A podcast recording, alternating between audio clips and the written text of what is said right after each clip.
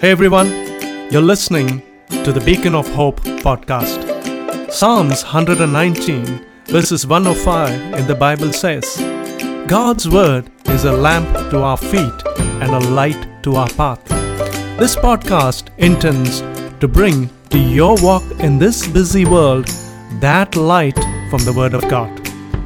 If this is your first time listening, then thanks for coming. This podcast is produced every week. We strictly follow the KISS principle here, and that is to keep it short and sweet. As you listen to this podcast, I pray God will touch your heart with His Word, and that His Word will become your beacon of hope in this world.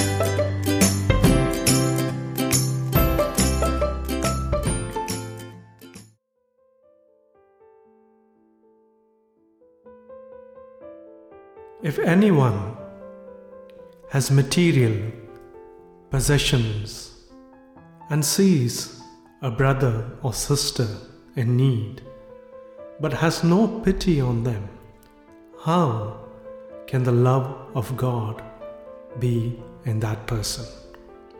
Let us not love with words or speech, but with actions and in truth. My beloved in Christ, poverty is a great tragedy in our society today.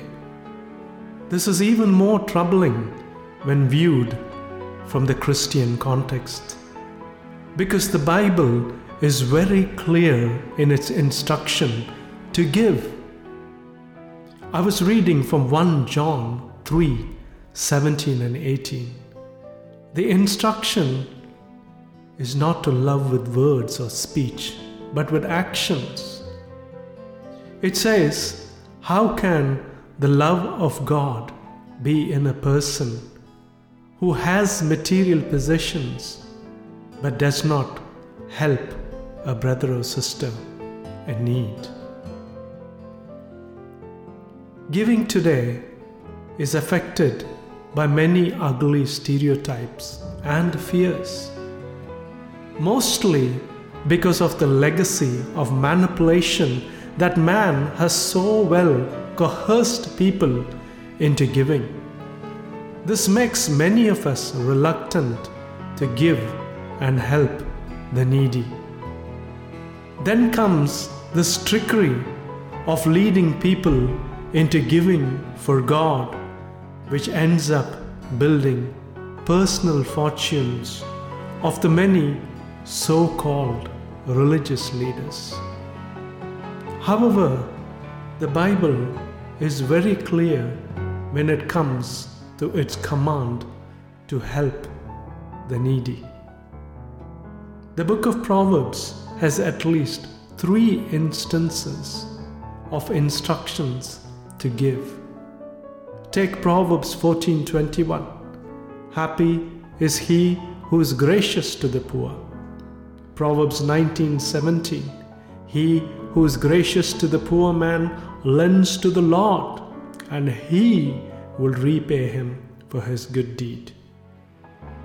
Proverbs 28:27 Those who give to the poor will lack nothing. If those instructions are not sufficient, take what came from the Lord's own words in Luke 10 when he narrates the incident of the Good Samaritan who helped the man in need. Or if that isn't enough, Matthew 25. Then the righteous will answer him, Lord, when did we see you hungry and feed you, or thirsty and give you something to drink? When did we see you a stranger and invite you in, or needing clothes and clothe you?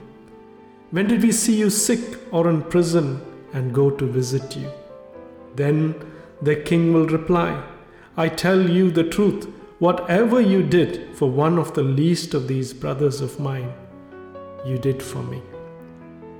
My beloved in Christ, true joy lies in the act of giving, giving without an expectation of receiving something in return. For a true giver, a true cheerful giver, the Bible promises happiness. The Bible promises God's recognition. The Bible promises that He will lack nothing.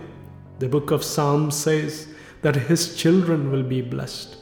And it goes further to say, the man with such a nature will not be shaken.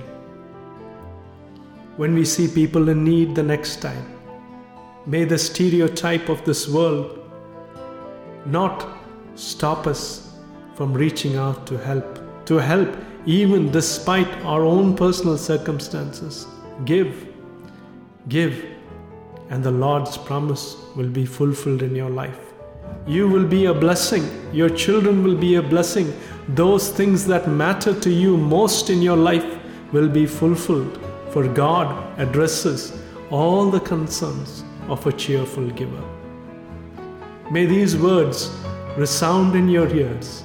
May you always remember to give and help the needy. Amen.